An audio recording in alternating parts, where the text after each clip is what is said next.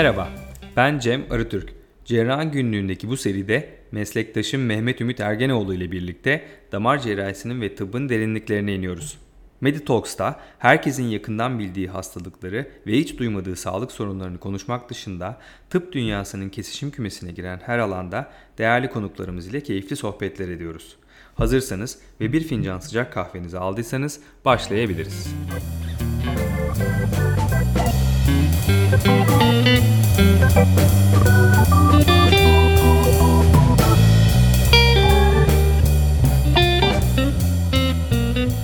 Evet tekrar merhaba. Yeni bir kayıttan, yeni bir programdan herkese. Bugün Mehmet Ergenoğlu ile birlikte damar cerrahisinin başka bir hastalığını konuşuyor olacağız. Mehmet hoş geldin. Hoş bulduk. Nasılsın? İyiyim. Sen nasılsın? Teşekkür ederim. Ben de iyiyim. Bugün ne konuşacağız? Derin ven trombozu. Derin ven trombozu konuşacağız. Aslında toplar damar sistemi hastalığı. E, varisin kuzeni diyebiliriz. Evet. Amcaoğlu diyebiliriz. E, belirli hastalıklarda, belirli kişilerde görmeye daha fazla e, alışık olduğumuz bir hastalık. E, aslında bilindiğinden daha ölümcül, daha çok sosyal hayatı etkileyen ve daha tehlikeli bir hastalık. E, pek çok toplar damar hastalığında olduğu gibi derin ven trombozunda da farkındalık ve bilinirlik son yıllarda artmaya başlamış durumda ve artıyor. Bence bu ivmeyi korumak ve bilinirliği biraz daha arttırmak gerekiyor. Evet. Toplar damar hastalıklarının belki de e, içerisinde en ölümcül olabileni, en e, komplikasyonlara e, sebep olanı diyelim. Evet çünkü e, hemen bunu ileride az sonra tekrardan e, bahsedeceğiz ama e, halk arasında akciğere pıhtı atması olarak bilinen e, embolilerin kaynağı genelde hastalarda derin ven trombozu oluyor. Peki derin ven trombozu dediğimiz olan e, dediğimiz zaman tam olarak neyi tarif ediyoruz? Özellikle e, toplar damar sisteminin içerisinde derin toplar damarlarda e, yer alan bir kan pıhtılaşmasından bahsediyoruz aslında. Genelde de e, bahsettiğimiz bu derin toplar damarlar e, bacaklarda ve e, pelvis dediğimiz kalça bölgesindeki derin toplar damarlar oluyor. E, buralarda ortaya çıkan bir pıhtının e, yarattığı bir hastalık derim ben trombozu. Evet yani bir nedenle bir sebeple ya e, anatomik problemlere bağlı ya kanama pıhtılaşma sistemindeki e, bir takım problemlere bağlı veya hatta başka hastalıkların yarattığı sebeplere bağlı olarak gelişen pıhtılardan bahsediyoruz. Aslında pıhtının oluşumu saniyelik bir şey. E, hastalığın başlangıcı saniyelik ama dakikalar içinde, saatler içinde o oluşan pıhtı hem kanın akış yönüne göre geriye doğru hem de ileriye doğru aynı bir e, trafik gibi, yol trafiği gibi, araç trafiği gibi büyüyor. E, ve o başlangıçta ilk anda bulgu vermeyen e, pıhtı dakikalar, saatler içinde çok ciddi bulgular vermeye başlıyor. E, kimlerde daha fazla görüyoruz? Nedir sebepleri? Şimdi biraz önce bahsettiğin gibi aslında derin ven trombozunun e, oluşum sebepleri e, temelde bir pıhtılaşma bozukluğu ama bu pıhtılaşma bozukluğunu ortaya çıkaran bir takım faktörler var. E, kanın akışkanlığının e, yavaşlaması birincisi. Bunu yavaşlatan herhangi bir durum. İşte bunlardan bazıları anatomik dediğimiz e, doğumsal yapısal anomaliler ya da e, anormalliklerle ortaya çıkıyor. E, kanın akışkanlığının azaldığı bu durumlarda pıhtılaşmaya eğilim artıyor. Bir diğer sebep e, en sık olarak e, aslında bir travma. E, toplar damar yapısının duvar bütünlüğünü bozan veya buna boz bunu bozabilecek e, herhangi bir rahatsızlık. Bunlara işte majör cerrahiler olabilir, kemik kırıkları olabilir, araç içi veya araç dışı trafik kazaları, yüksekten düşme olabilir. Bunlar sebep oluyor. En son şeyde, e, temel şeyde e, pıhtılaşmanın e, yapısal olarak bozukluğu ya da pıhtılaşmaya doğru bir eğilimin arttığı durumlar. Bunlar bazı kan hastalıkları olduğu gibi dışarıdan alınan bazı ilaçlarla pıhtılaşmanın dengesinin bozulduğu durumlarda da ortaya çıkabiliyor. Birazdan bahsedeceğiz bunlar taraftan e, ama temel olarak e, aslında bir pıhtılaşmaya e, eğilim, eğilim artışı var. Aslında üç tane temel sebep var. Birincisi evet. akım bozukluğu. Akımdaki herhangi bir şekilde bozulma bu toplar damar problemiyle olabilir, dışarıdan basıyla olabilir. Bir şekilde akımın yavaşlaması.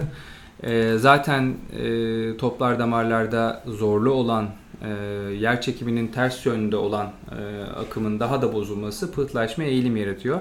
İkinci temel faktör e, endotel hasar. Yani senin az önce travmada e, örneğini verdiğin toplar damarın içindeki e, o tabakanın, iç tabakanın hasarlanması ve o hasarlanan bölgelere de kan hücrelerinin, özellikle de pıhtılaşma hücrelerinin tutunma eğiliminin artması.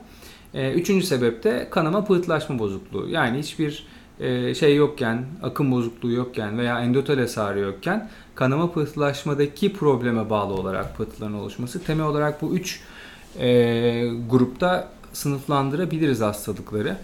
Peki e, bu hastalara baktığımız zaman hangi hasta gruplarını, e, hangi insan grubunu daha çok risk altında görüyorsun sen Mehmet? Yani e, herhangi bir e, özelliğine göre hastaların derin ven trombozu geçirme riskinin artmış olduğunu söyleyebilir miyiz? Şimdi yani bu etiyolojiyle, nedenlerle çok bağlantılı bir soru aslında. Burada hareketsizliğin ortaya çıktığı ya da çıkabildiği herhangi bir durum bu hastalığı e, tetikliyor. Bunun yanında çok ilginç son yıllarda yapılan çalışmalar da bunu göstermiş. E, bazı kanser türlerinde çok fazla oluyor. Özellikle meme, pankreas, mide gibi kanserlerde e, artan bir eğilim var, gözlenme oranı var. E, bir diğeri de bu antifosfolipid sendromları dediğimiz işte bazı doğumsal hastalıklarla seyreden durumlarda oluyor. Ama aslında bunların olduğu hastaların hemen hepsinde bu, bu derin trombozu olmuyor. olmuyor evet. İşte bir takım faktörlerin bir araya gelmesi gerekiyor. Senin de az önce saydığın gibi.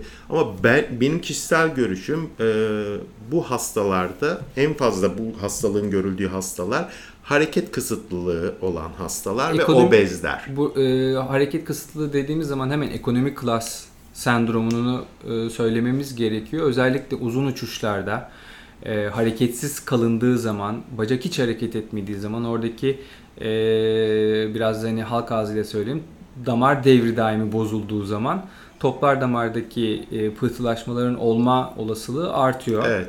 Ee, onkolojik hastalar dediğimizde de e, aslında bunu iki türlü görüyoruz. Birincisi e, ben kendi deneyimimde özellikle e, paraneoplastik sendrom olarak gördüğüm kadar yani kanser hastalarının kanserin varlığına bağlı olarak diğer sistemlerinde gelişen problemler olarak açıklayalım bunu. Bunlar kadar bası sebebiyle oluşan yani karında bir kitle tümör ve o tümörün direkt basısı veya tümörün damar içine geçmesiyle meydana gelen pıhtılarda söz konusu olabiliyor. Üçüncü dediğin senin antifosfolipid evet bu hastalar genelde e, bir takım ek faktörlerle işte diyelim bilinmeyen e, bir kanama pıhtılaşma bozukluğu oluyor e, faktör eksiklikleri oluyor, faktör gen mutasyonları oluyor. Bir uçuş sırasında 6-7 saatlik uçuş sırasında ikinci bir sebep devreye girince derin ven trombozuyla karşı karşıya kalıyor bu hastalar. Bir grup daha var. Bunu aslında aşağı yukarı 35-40 yaşlardaki kadınları çok etkileyen bir durum. E, doğum kontrol haplarının hı hı. Ya da menopoz için kullanılan e, daha ileri yaşlarda menopoz için kullanılan e, replasman tedavisi dediğimiz hormon replasmanı e, için kullanılan östrojen ve progesteron içeren preparatların kullanımı e, derin ven ciddi anlamda tetikliyor. Bunu şöyle uyarmak bence faydalı olabilir dinleyenler açısından. Eğer ki e, bir nedenle doğum kontrol hapı veya hormon tedavisi almaya başlayacak bir kadın varsa e, ve aynı zamanda ailesinde bilinen bir derin ven trombozu öyküsü, kendisinde bilinen bir venöz yetmezlik veya ailesinde bir venöz yetmezlik varsa tedavi öncesinde mutlaka bir damar cerrahına e, konsülte edilmeli, fikir danışılmalı. Kesinlikle. Bunu buradan uyarmak lazım diye düşünüyorum. Kesinlikle. Peki derin ven trombozunun en belirgin bulgusu nedir? Yani bir kişi derin ven trombozuyum ben, derin ven trombozu mu oldum acaba? Nasıl der? En belirgin bence e, belirti bacakta ağrı. Bir. iki Şişme. Kızarıklık ve kısmen de böyle erken dönemde e, damarların belirginleşmesiyle beraber morarma. Aslında bu dediğin dört bul daha doğrusu şuradan gireyim ben konuya. E, derin ven trombozu e, ben kendi hasta deneyimlerimden gördüğüm kadarıyla çok geniş spektrumda bulgu verebilen bir hastalık. Bazı hastalarda e, çok ciddi bulgularla seyredebilirken bazı hastalarda da hiçbir bulgu vermeyebiliyor. Bu kişinin e, işte ağrı gibi subjektif semptomlarından bağımsız olarak da e, görülen bir durum. Yani şişlik, kızarıklık bazı hastalarda çok ciddi oluyor, bazı hastalarda hiç belirgin olmuyor. E, bu şikayetlerin ne kadar ciddi olduğunun aslında derin ven trombozunun seviyesiyle de bir alakası var. Çünkü bacağımızı drene eden, bacağımızın kullanılmış kirli kanını toparlayıp yukarıya götüren birkaç tane damar sistemi var. Ve bu damar sistemi ne kadar yukarıda, kalbe ne kadar yakın etkilenirse şikayetler ve bulgular o kadar ağır oluyor. Yani şey gibi bu. Ee, işte bir şehrin otobanını tıkarsan bir yerde bütün şehir etkilenir. Ama bir arayolu e, tıkarsan, e, kesersen oranın trafiğini e, diğer yollardan bir şekilde trafik akmaya az da olsa zor da olsa devam eder. Evet. E, bence bu e, hastaların nasıl seyrettiğini, şikayetlerinin nasıl ortaya çıktığını belirleyen en önemli faktör. Burada bir dipnot daha eklemek isterim. E, derin ven trombozunu biz evet perliste görüyoruz, bacak damarlarında görüyoruz ama son yıllarda özellikle e, benim hasta grubu arasında dikkatimi çeken bir şey var.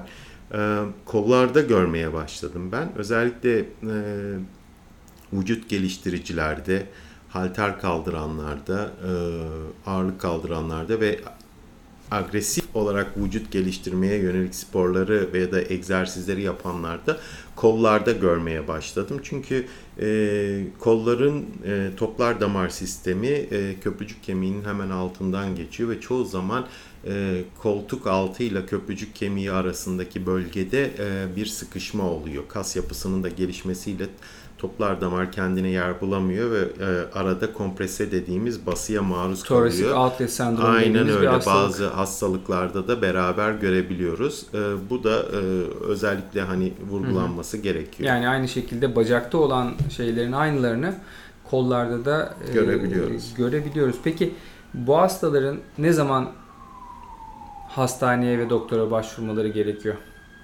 Valla böyle bir şüphesi olan her hastanın en kısa zamanda sağlık merkezine e, özellikle e, iyi gelişmiş tam donanımlı bir sağlık merkezine başvurmaları gerekiyor. Çünkü günümüzde birazdan bahsedeceğiz.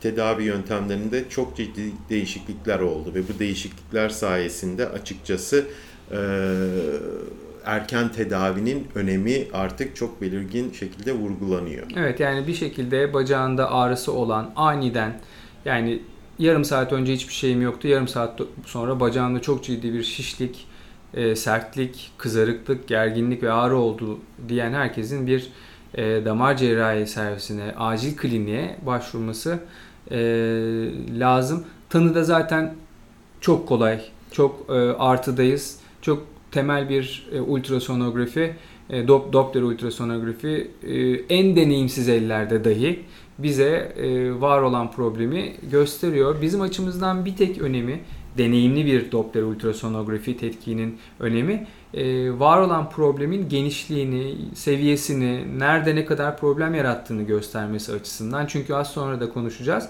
E, problemin nerede olduğu tedavide ne yapacağımızı da belirliyor. Yani kasık bölgesinde karın içine doğru var olan bir pıhtının tedavisiyle e, bacağın alt kısımlarında, diz altında özellikle var olan bir pıhtının tedavisi birbiriyle aynı olmuyor.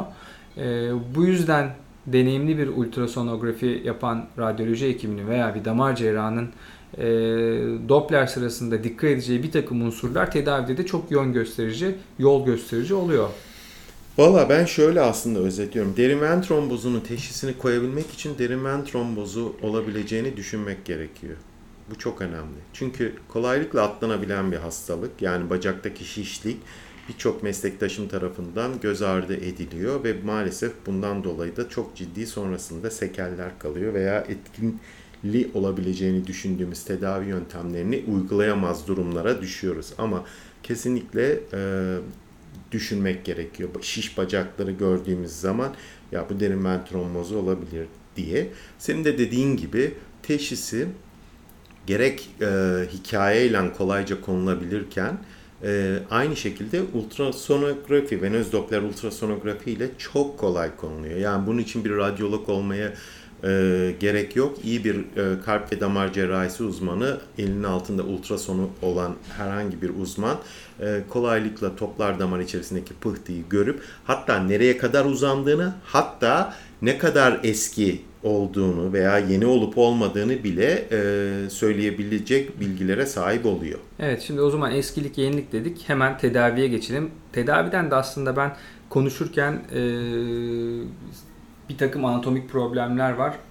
Hatta derin ven trombozunun akut dönem tedavisinin sonrasında devam ettirilmesi gereken bazı tedavilerin e, olduğu hastalıklar var. Oraya geçmek istiyorum. Öncelikle hangi hastada ne tedaviyi uyguluyoruz, neden uyguluyoruz? E, hastaların seçimini neye göre yapıyoruz? Ondan biraz e, bahsedelim istersen. En önemli kriterlerden bir tanesi sanırım burada. Ben oradan başlayayım. Sonra senden devam etmen için yardımını rica edeyim. E, var olan hastalığın seviyesi.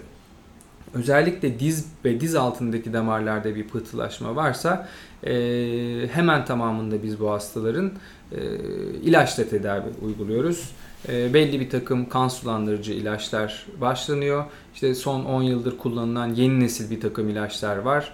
E, ve bu ilaçlarla yaklaşık 6 aylık bir tedavi uygulanıyor. 6 ayın sonunda e, bu dönemde hastaların hematolojik değerlendirmesi, altta yatan diğer hastalıkların taranması gibi bulguları tamamlandıktan sonra uzun dönem tedavinin gerekip gerekmediğine karar veriliyor ve ona göre e, bazı hastalarda hayat boyu olacak şekilde tedaviye devam edilebiliyor. E, ama diz üstünde olduğu zaman özellikle kasık bölgesi ve karın bölgesindeki ana toplar damarlarda e, olduğu zaman e, problem, derin ven trombozu tedavi yöntemleri biraz daha farklılaşmış durumda son 5-10 senedir. Gerçi burada da bir takım e, karşı kontrast fikirler var. E, ama diz üstüne geçtiğimiz zaman biraz daha çetrefilli, biraz daha kişinin sosyal şartları, yaşı gibi ek faktörlere de bakarak karar vermemiz gereken bir tabloyla karşı karşıya kalıyoruz. Şimdi diz üstü şey diz altı için e, bugünkü teknolojik imkanlarla şu anda evet senin dediğin tedavi yöntemini uyguluyoruz ya da yani girişimsel olarak herhangi bir şey yapmıyoruz ama ben eminim yakın gelecekte bu mevcut olan teknolojik e, cihazların e, profilleri biraz daha ufalacak ve daha küçük hale gelecek ve belki de biz ayak bileğinden iç taraftan veya ayak sırtından bir yerden toplar damar içerisine girip oradaki pıhtıları da e, alacağız. Ama bugünkü mevcut teknolojide maalesef oraya girişim yapabilecek kadar e, ufak küçük aletlerimiz yok.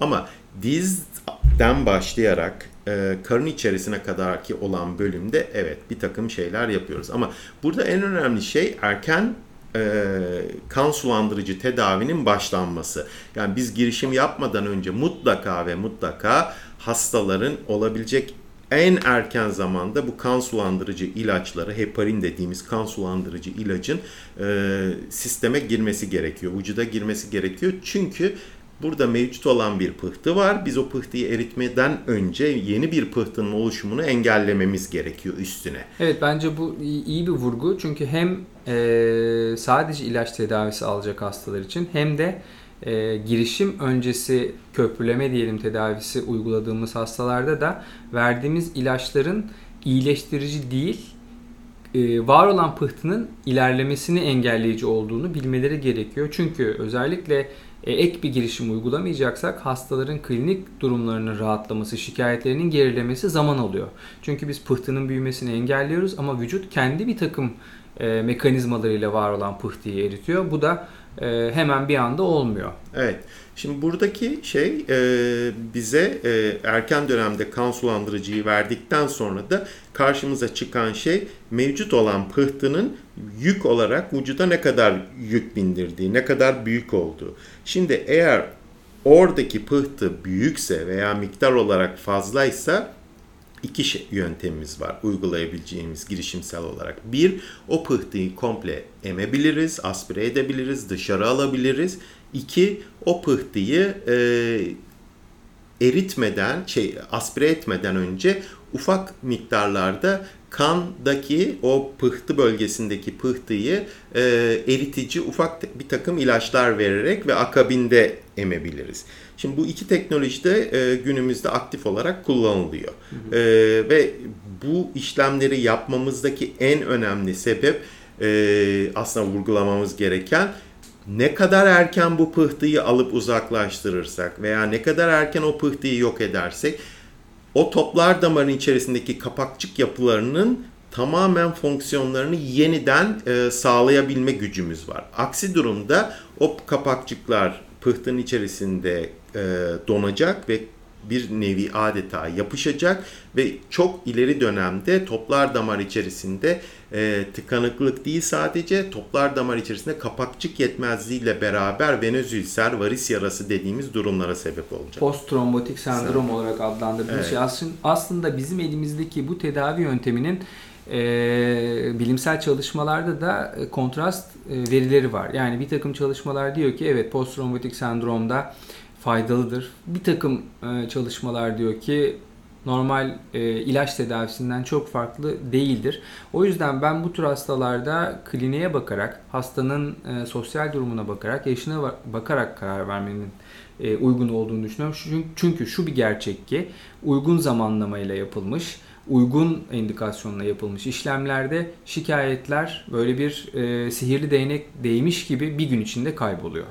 Yani e, bir gün önce bacağındaki şişlikten dolayı yürüyemeyen bir insan iki gün sonra işine gider hale gelebiliyor.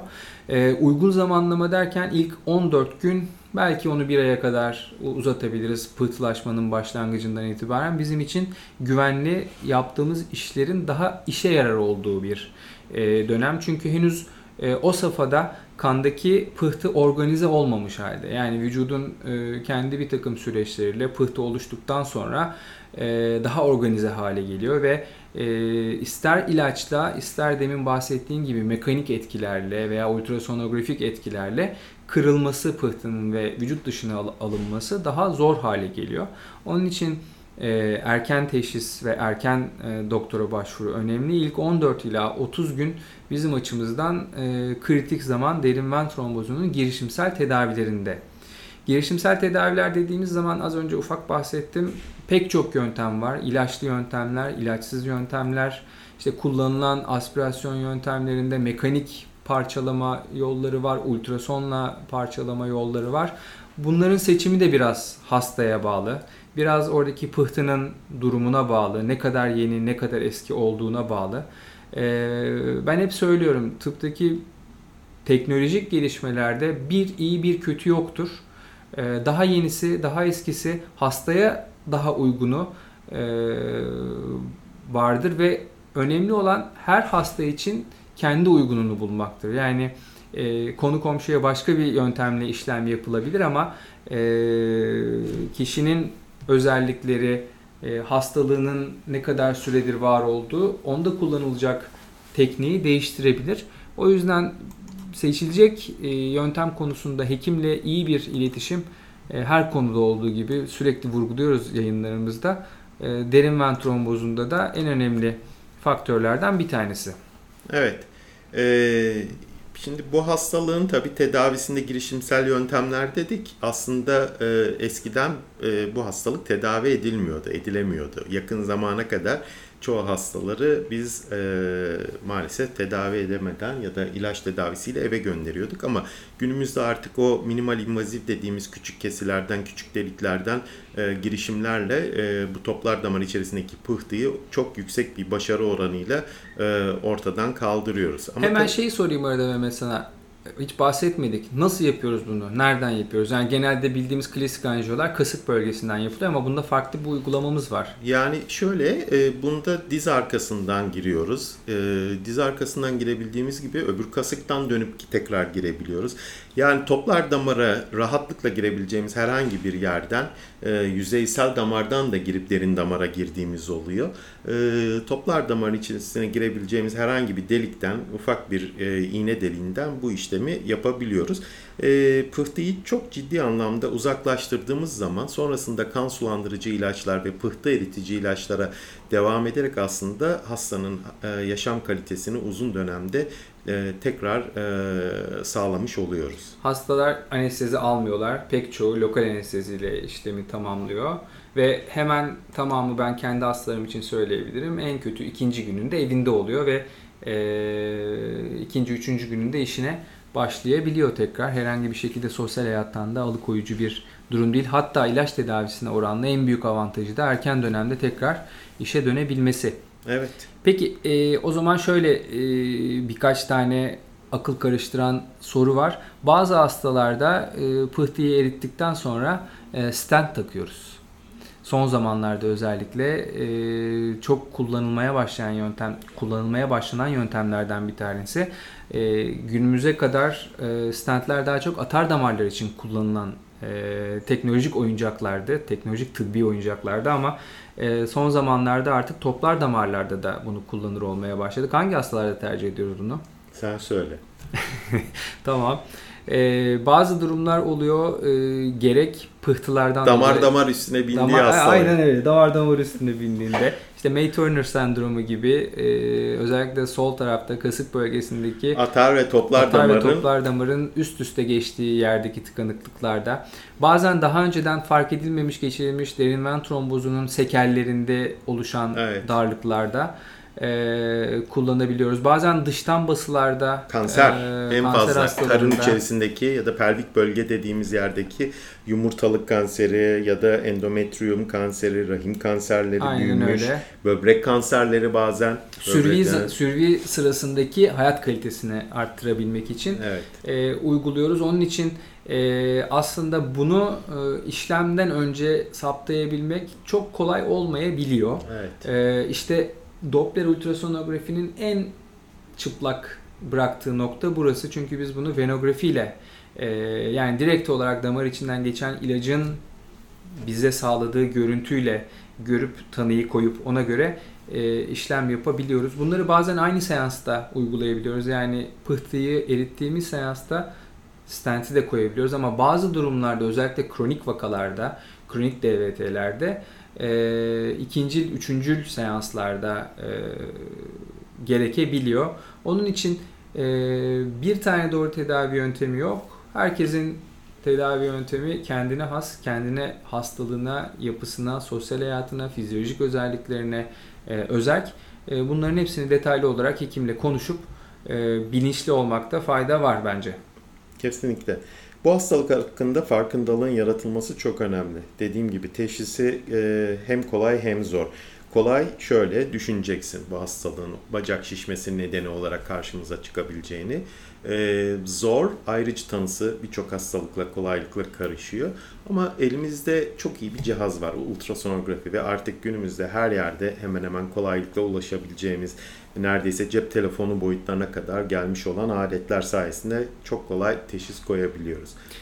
Hemen e, bir ufak ekleme daha yapıp bir soru sormak istiyorum sana. Bizim bahsettiğimiz e, ilk 30 gün içinde akut ve subakut yani erken ve orta dönem e, derin ven trombozu. Evet artık kronik derin ven trombozunun da bir takım tedavi yöntemleri e, mevcut. Onlar da yine gerek girişimsel yöntemler gerek cerrahi yöntemlerle bulundukları anatomik lokalizasyona bağlı olarak tedavi edilebilir haldeler.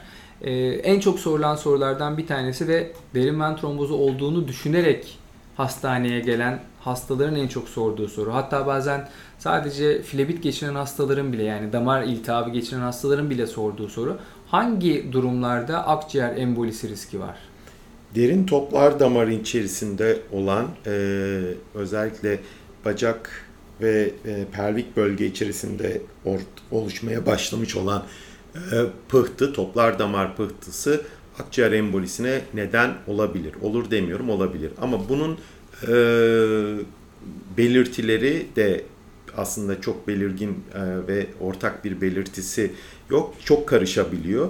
Bu hastalarda genellikle öksürük, bazen kanlı balgam, bazen sırt ağrısı sadece nefes alıp vermekten ortaya çıkan durumlarda eğer hastada bir de bacakta şişme varsa ilk aklımıza gelmesi gereken durum e, açıkçası akciğer embolisi, pulmoner emboli. Evet yani şunu vurgulamakta da fayda var. Ee, daha aşağı seviyenin trombozlarında, yüzeyel trombozlarda, e, bizim tromboflebit olarak adlandırdığımız yüzeyel damar problemlerinde e, ciddi bir akciğer embolisi riski bulunmuyor. Bulunmuyor. Ee, Aynen ama öyle. derin ven trombozlarında evet ne kadar yüksek seviyedeyse, ne kadar, vücuda yakınsa. kalbe yakınsa Evet. e, akciğer embolisi gelişebiliyor. Bir de karışan bir şey, bunu vurgulamakta fayda var bence. Akciğer embolisi e, beyne pıhtı atmasına sebep olmaz. E, çünkü akım yönünü düşündüğümüzde e, akciğerlerden sonra filtre e, olacak. filtre olacaktır o giden kan. Onun için eğer ki kalp içinde Ne bir doğumsal defekt delik. yoksa e, var olan derin ven trombozundan oluşan akciğer embolileri sadece akciğer problemlerine sebep olur. Aynen öyle. Evet. Bugün de derin ven trombozunu konuştuk. Kısaca Ee, güzel bilgiler verdik bence. Kısa şekilde evet bence de yeteri kadar bilgilendirici olmuştur diye umut ediyorum. Ee, yeni bir bölümde yeni bir konuyla tekrar buluşmayı diliyorum Mehmet. Görüşmek üzere. Herkese iyi günler, iyi haftalar.